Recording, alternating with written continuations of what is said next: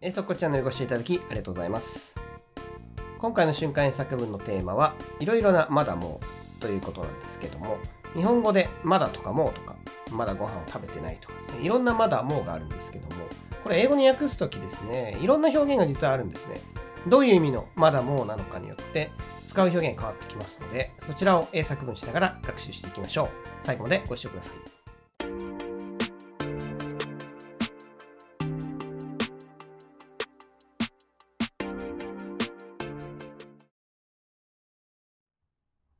最初の状況ですが、まあ、誰かのパソコンが壊れてしまって、その人にね、聞いてる質問だと思ってください。文章はこちらです。もうパソコン直してもらった？もうパソコン直してもらった？もう一回いきます。もうパソコン直してもらった、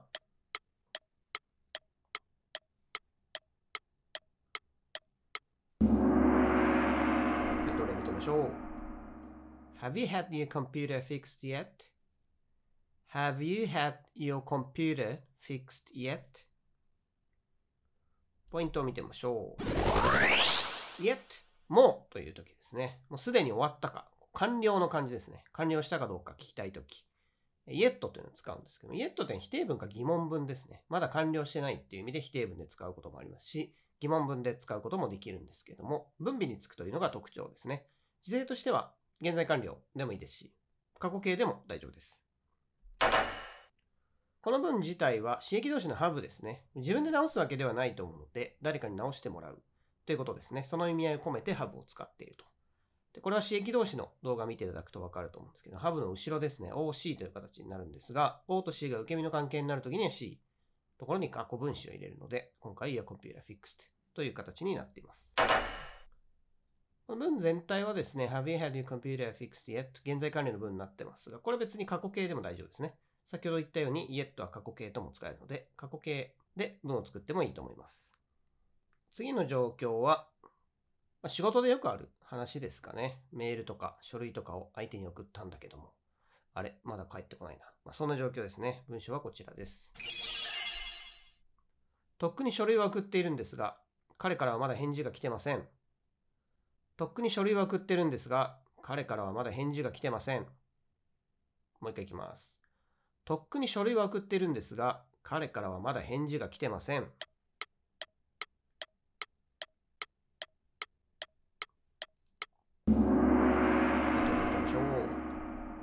I've already sent the documents, but he hasn't replied yet.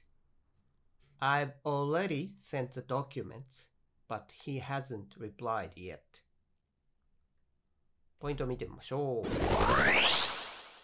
先ほど完了の意味で yet 疑問文でも使えますよと言いましたが、他に完了というニュアンスの時に使えます already というのがありますね。これもすでに終わってる時なんかに使います。で、肯定文で使えますし、あと疑問文でも、え、もう終わったの？なんていうニュアンスを込めるとき、Have you already finished the homework? これ yet でもいいんですけど、yet って単純に終わったか終わってないか、完了したかしてないか、聞きたいときなんですけど、え、もう終わったの？って驚きのニュアンスを入れたいときなんか、Have you already finished the homework? のようにですね、疑問文で使うこともできます。こちらの文章、現在完了になってますが、現在完了のところでもやりましたが、現在完了と過去形っていうのはま併用できることが多いですね。現在完了っていうのはこう継続の時には現在完了しか無理なんですけど、経験とか完了の意味の時はですね、過去形でも代用できることが多いので、ここでもですね、過去形でも大丈夫ですね。I already sent the document a long time ago のような文にしても OK です。それから返事が来てない。これはですね、hasn't replied yet, he hasn't replied yet としてますが、主語を私にして、I haven't received a reply yet という形でリプライを名詞で使って私はリシーブしてないという形にしてもいいと思います。次は英語の話ですね。英語の学習には終わりがないなんて言いますけども、そんなことを表した文でしょうか。文章はこちらです。まだまだ私の英語は満足と言えるレベルには程遠い。まだまだ私の英語は満足と言えるレベルには程遠い。もう一回いきます。まだまだ私の英語は満足と言えるレベルには程遠い。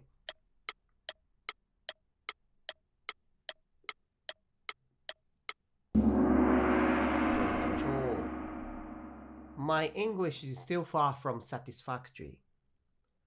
My English is still far from satisfactory ポイントを見てみましょう still これまだ未だなおって感じですね。まだという日本語だけで表されたりしますけど、厳密に言って未だなお、変わってないってことですね。前からずっと変わってない。みたいなニュアンスを出したい。そういう意味のまだっていう場合には、still というのを使いますね。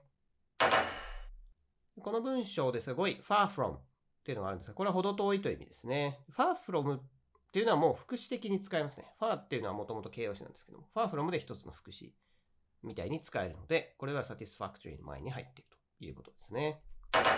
それからこれ直訳するとレベルっていう単語を入れた人もいると思うんですけども、レベルをもし入れるなら、My English hasn't reached satisfactory level っていう形になると思うんですけど、まあ別に意味的には入れなくていいと思うんですね。日本語だとよくレベルレベルって言うんですけども、あんまりそんなにですね、英語だとレベルっていう言葉、日本語ほどよく使わない印象なので、これは別にこの文では使わなくてもいいと思います。次はプリンターが壊れたみたいな状況を想像してもらうといいと思います。文章はこちらです。インターネットで調べてみたけど、それでもまだプリンターのエラーの原因がわからない。インターネットで調べてみたけど、それでもまだプリンターのエラーの原因がわからない。もう一回いきます。インターネットで調べてみたけど、それでもまだプリンターのエラーの原因がわからない。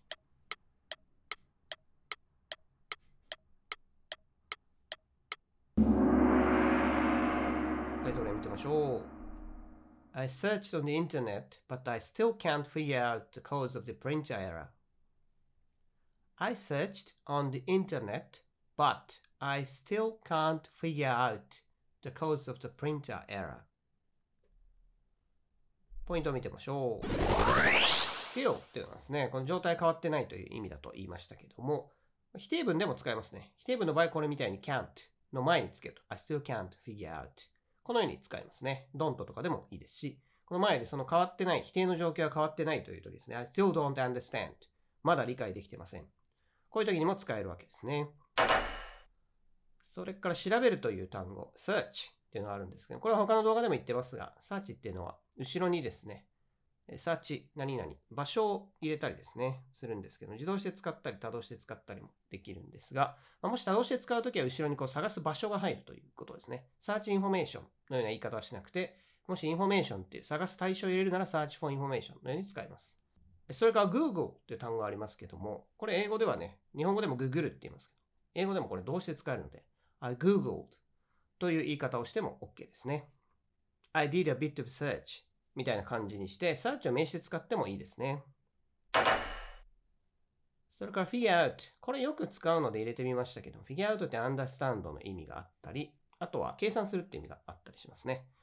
他の単語としては find とか understand っていうのを使っても同じような意味にできます。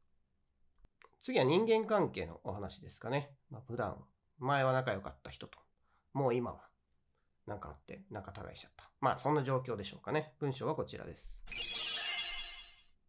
もう彼女とは連絡を取っていません。もう彼女とは連絡を取っていません。もう一回いきます。もう彼女とは連絡を取っていません。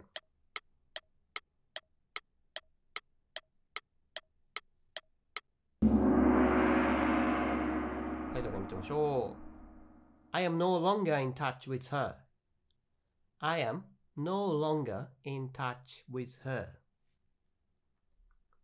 ポイントを見てみましょう。no longer っていうのは動詞の前に入れて、副詞扱いになります。still と違って昔から変わっちゃった、昔こうやってたけどもうやってないとか、そういうニュアンスを出したいときですね。昔からの変化。こういうのを出すもうという意味であれば、no longer を使うということですね。それから連絡を取るという表現、いろいろあるんですが、in touch with っていうのは非常に便利ですね。これはまあ be in touch with で連絡を取っている状態という意味にしてます。他にも get in touch with, keep in touch with というような表現がありますので、まあ、これは使えるようにしておくといいと思いますね。次は仕事の話ですね。まあ、上司があまりいい人じゃなくて、もう嫌だなと、もうこの人とやっていけないなみたいな状況を想像してください。文章はこちらです。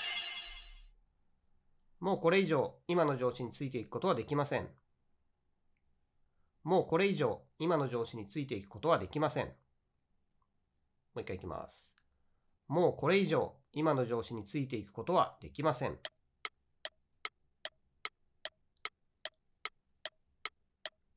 回答例見てみましょう。I can't stand my current boss anymore. I can't stand my current boss anymore. ポイントを見てみましょう。not anymore で、これ以上は何々じゃない、もう何々できないというような意味合いになります。もうと言ってもですね、この先の話、もう無理とか言いますね。もう無理っていうのはこれから先は無理っていう話ですけど、そういう場合にはこの not anymore というのを使います。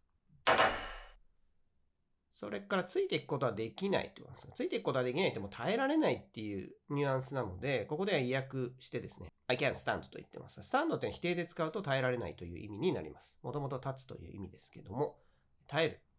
not 否定形と使うと、まあ、特に can't とよく使いますね。これを使うと耐えられないという意味になります。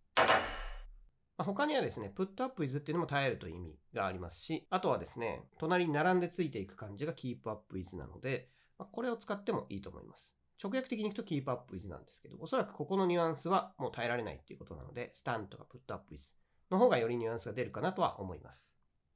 次はですね、もう会社を辞めると決めてる人が、例えばもうね、辞める前に有給消化とか入ったりとかですね。あとはま引き継ぎでね、もう辞めてるけど引き継ぎで会社出たり、みたいなことはありますけど、そういう状況を想像してください。文章はこちらです。厳密に言うと、もう僕はこの会社の人間ではないんですよ。厳密に言うと、もう僕はこの会社の人間ではないんですよ。もう一回いきます。厳密に言うと、もう僕はこの会社の人間ではないんですよ。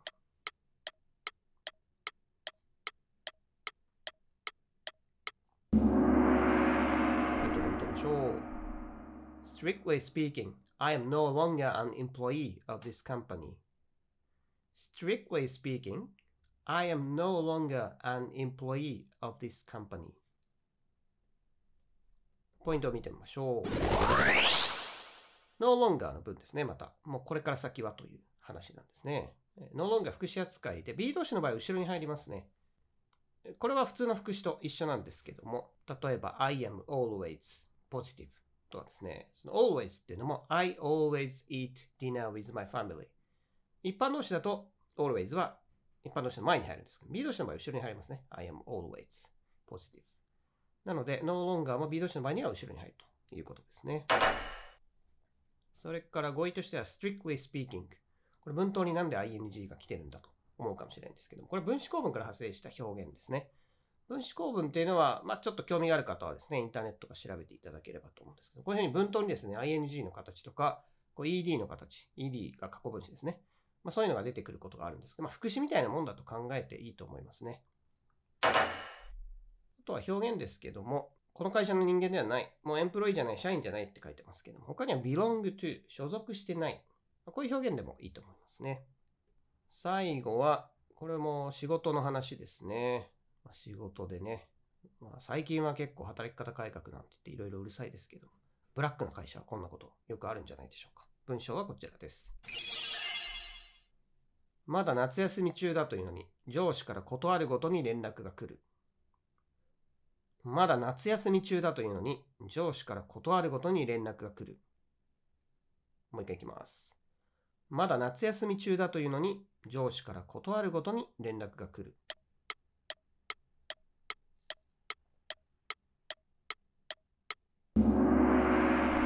ましょう。I'm still on summer vacation, but my boss occasionally contacts me. I am still on summer vacation, but my boss occasionally contacts me. ポイントを見てみましょう。これはまた still を使った文章ですね。未だにその状態が続いているというニュアンスのまだの場合は still を使うという話をしましたが、これはその still を使ってますね。語彙としては on ですね。on は何々中という意味がありますので、これは on summer vacation。サマーバケーションが続いている感じが出ますね。他には例えば on duty 仕事中とかですね。まあ、いくつか表現がありますけど、on にはそういう意味がありますね。それからこれ、断るごとにっていう悩んだ方も多いかと思うんですけども、これは occasionally よくみたいなね、断るごとに、時折みたいな意味を入れてます。これは many times 何回もという言い方もできますね。他にはですね、every time something happens とか every time っていう接続詞があるんですけども、何か起こるごとにっていうニュアンスにしたければ、every time something happens とかですね、また whenever he likes 彼彼が好きな時はいつでも、上司がね、好きなタイミングで勝手に電話してくるみたいなニュアンスにしたければ whenever っていうのを使ってもいいですし、every time っていう接続詞を使ってもいいと思います。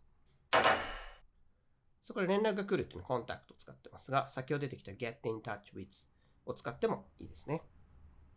というわけで、日本語のまだもうというのは、英語にするときにはいくつかの表現に分かれるということがお分かりになったかと思います。